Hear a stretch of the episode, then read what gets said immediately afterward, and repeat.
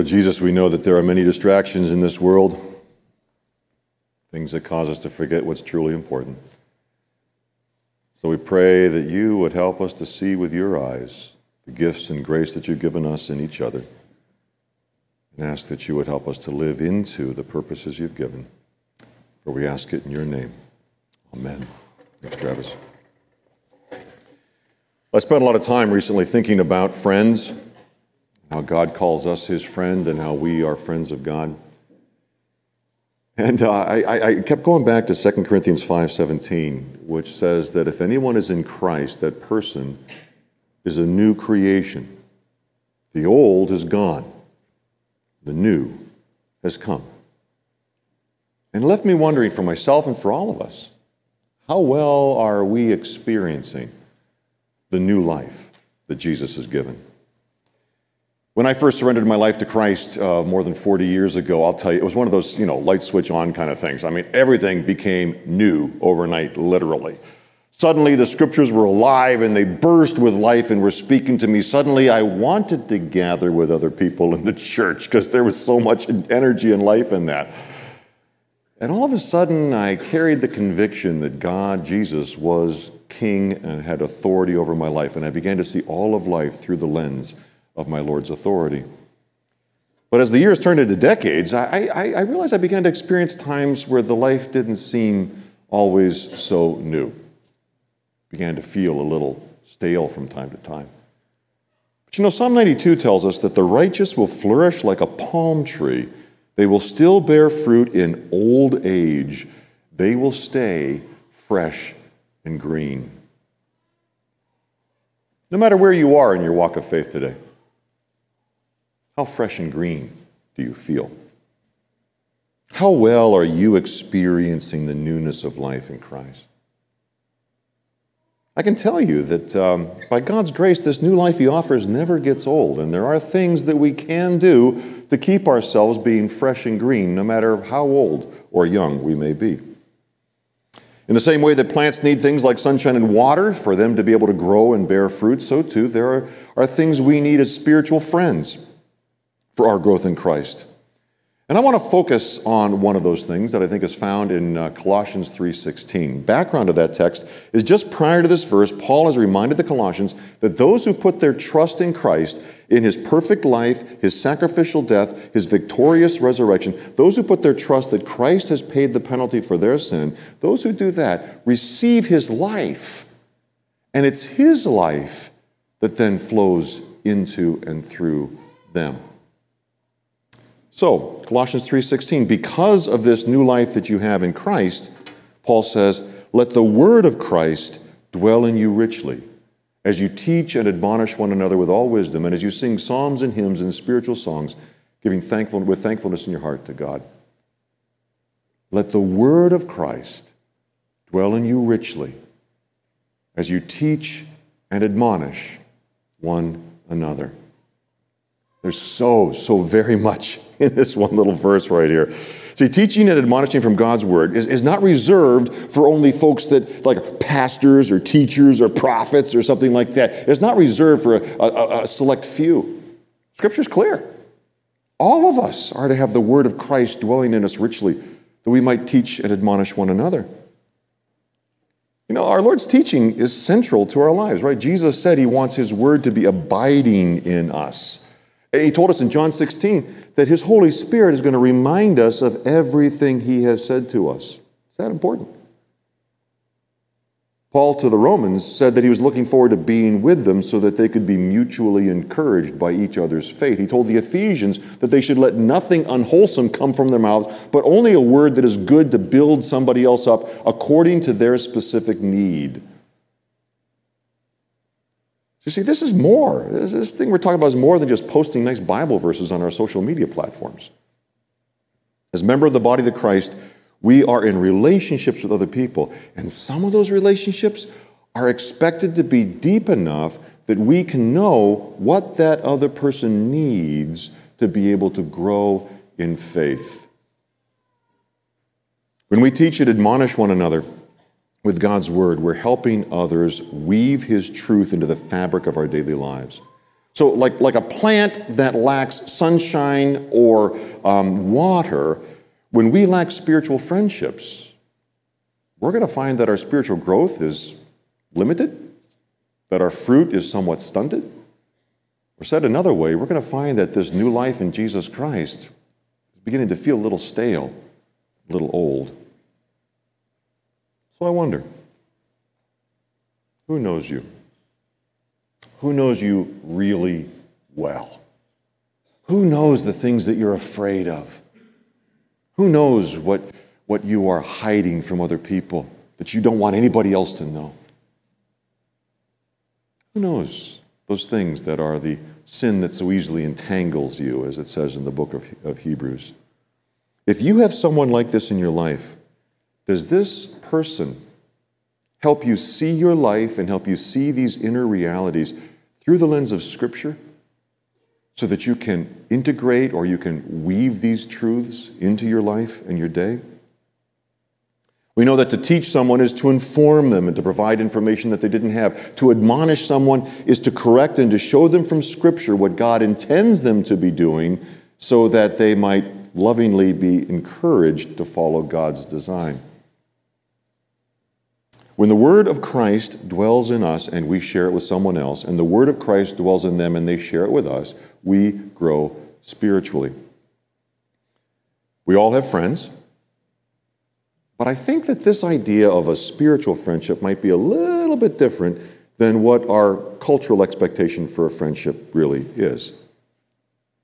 See, I tend to see friendship, friendships and friends along a spectrum, okay? On one side of the spectrum, there would be something I might call functional friendships or, or um, uh, transactional friendships. It's in these kind of friendships that we meet to get something that we need from them. So, through various activities, through conversations, through things that we share, we tend to try to take the edge off of our loneliness. We try to remove boredom from our life. We try to get something that we need with this individual. The conversations that we have are often centered on the external what's going on around us, the facts of our life. This is where my body hurts. Here's what's going on in the weather down in Florida. Here's this, here's that. And you know, it's not bad. Those kind of friendships are good. Nothing wrong with them. But you've got the functional friendships on this side of the spectrum. Then, way over here, you've got your formative or formational friendships. Over here, these friends are really interested in helping us grow up in faith to recognize how God is in all things and helping us to, to grow into all things with Christ. In the formative relationship, the formative friendship, uh, the conversation includes facts and things that are going on around us, but it always tips into the interior realm as well. What is going on in our souls? What is the internal response we have to the facts that we experience? I'm sick. Well, how are you responding to that? I failed a test. How are you responding to that? Where are you trusting God in this? How is this enveloping idea of God's presence changing the way that you're approaching things in this fallen world? So, in these conversations, we seek to process these experiences in light of the scriptures and then align ourselves with what the scriptures say. Now, truth be told, of course, very few relationships are only functional or only formative. Most, if not all, relationships fall somewhere between these two extremes in this spectrum, and oftentimes they flow back and forth, don't they? You know, they're a little bit more this way, they're a little bit more that way. But it's been my experience in our culture that the strong gravitational pull in all friendships is toward the functional, in getting something done, in getting what I need.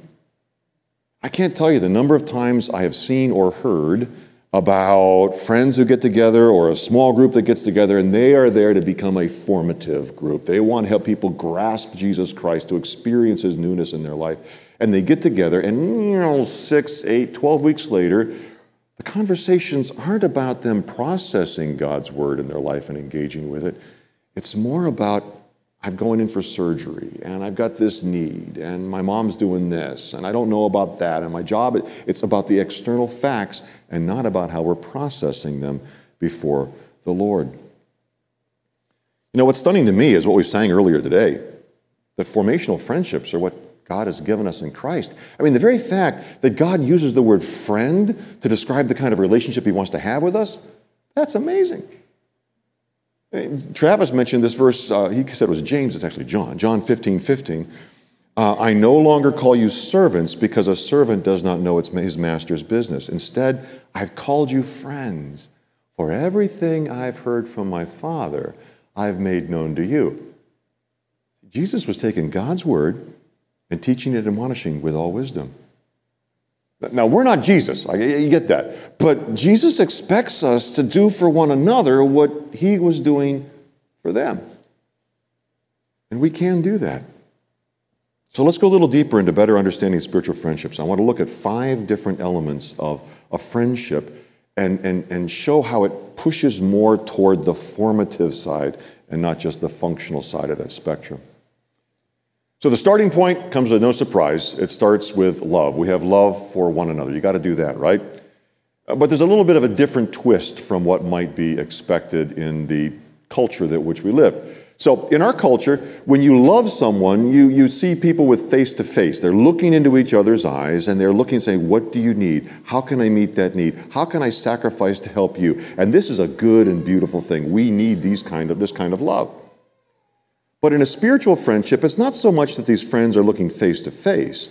They're more standing side by side and they're looking at the same destination. They're looking at the same horizon. They're looking at the direction of Christ and where they're going. And so their question is not so much, what do you need? How can I serve you in that way? They turn it around. They say, what do you need in order to be able to grow more fully into the experience of what Christ has given you? And how can I serve you to get that? It's a little bit of a different thing, but it's the same kind of love. Because spiritual friends are on a journey together. They are pilgrims, not vacationers. A vacationer, think about it, a vacationer is someone who goes to a specific destination and then camps out there for a while and gets as much pleasure as they can out of that environment, right? Nothing wrong with that, that's good stuff.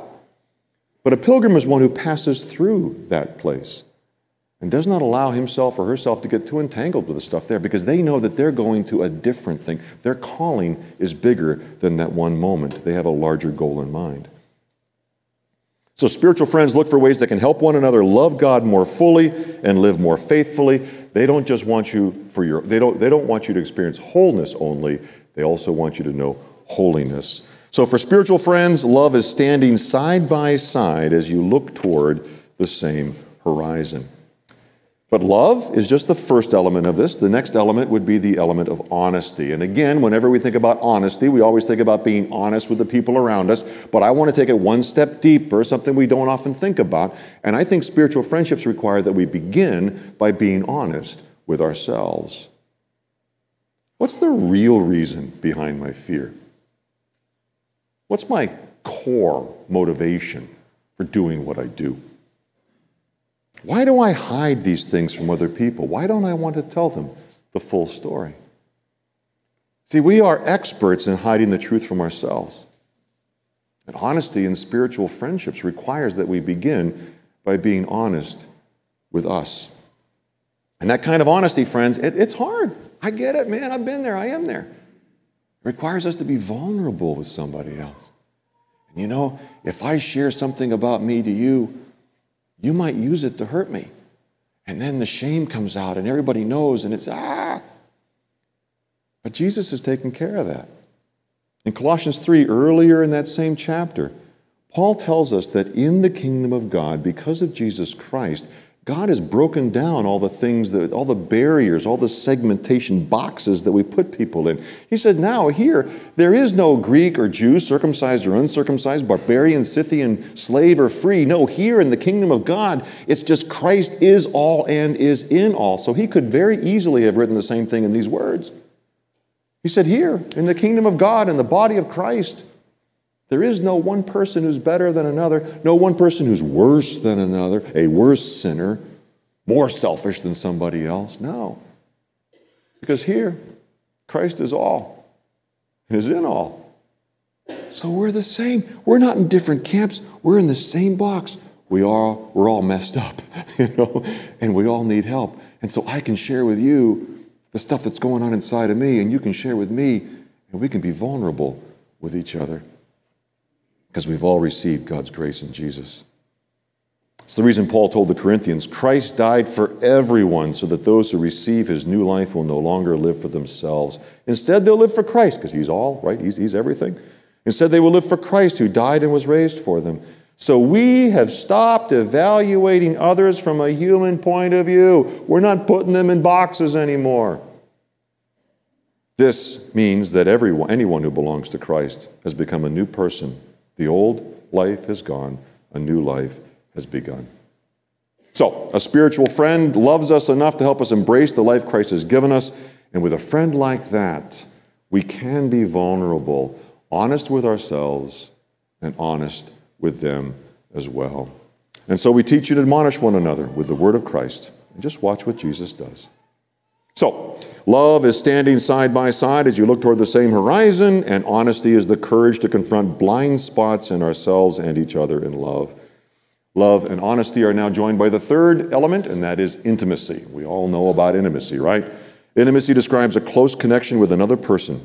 So, in, in, intimacy can be deepened and experienced in many different arenas. I mean, it's uh, spiritual, emotional, physical, vocational, recreational. I mean, the list goes on. You can experience a deepened intimacy with people in any one of these things. But spiritual friends will put a focus on seeking to deepen spiritual intimacy. And we deepen spiritual intimacy when we begin to share our experience of God through all the different elements of life. In God's kingdom, Christ is all and is in all, and so the, He's the very center of everything about our lives. So, how have you been experiencing the presence of God, His loving, shepherding presence in your struggle, in your pain, in your relational struggle, in your losses, in your grief, in your joys, in your hopes, in your despair. Because He's there. Christ is all, He's in all. We deepen that intimacy when we, when we share these things with a friend. And what we find out is those other areas that we share with Him, they become all the more beautiful. It's amazing how the spiritual intimacy impacts all the others. So, love is standing side by side as you look toward the same horizon. Honesty is the courage to confront blind spots in ourselves and each other in love. And intimacy is sharing our experience of God in all of life. The fourth element is mutuality because a, to be a, a, true friendship, it's got to go both ways, right? to be mutual, to be mutuality is the two way street, it's not a one way street. It's not about the master sharing with the apprentice. It's about two pilgrims meeting up and walking for a, a distance. Who knows how long the distance is? as they encourage each other toward their common destination in Christ. Now, it's important to note that mutuality does not mean equality. Uh, Jesus was a friend with his disciples, but they were not his equal. But Jesus did have a mutual relationship with them. I mean, you can, you, can, you can list it all out. If you look at the life in the Gospels, you can see different places where Jesus was all these different things with his disciples. But he was also mutual with them, and he, they gave him things he needed. Think about the Garden of Gethsemane.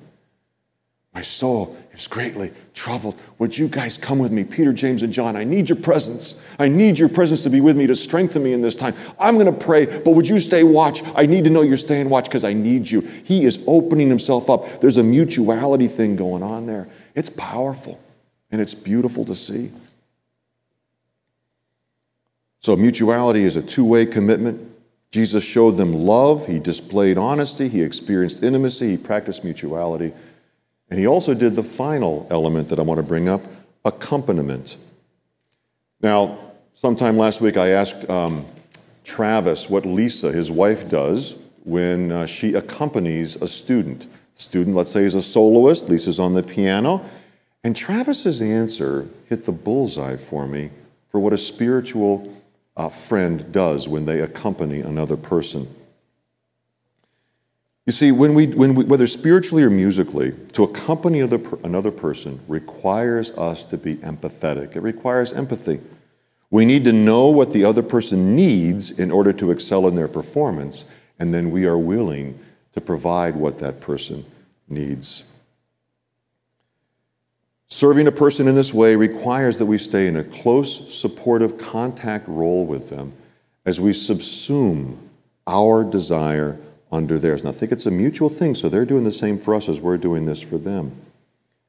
Our job is to make the other person shine, to help them be a success, because this relationship is not about us, it's about them. Now, this is what's interesting about this, this accompaniment thing, okay? Listen to what goes on with this, because as in music, so too spiritually, we can, we can spiritually accompany another person and be their friend for a long or a short period. I mean, we can be there for their entire career, or we can be there for one song. You can be a spiritual friend to somebody on the flight to Denver to be aware that we can push these relationships, even the ones we don't even know yet, closer to the formative side.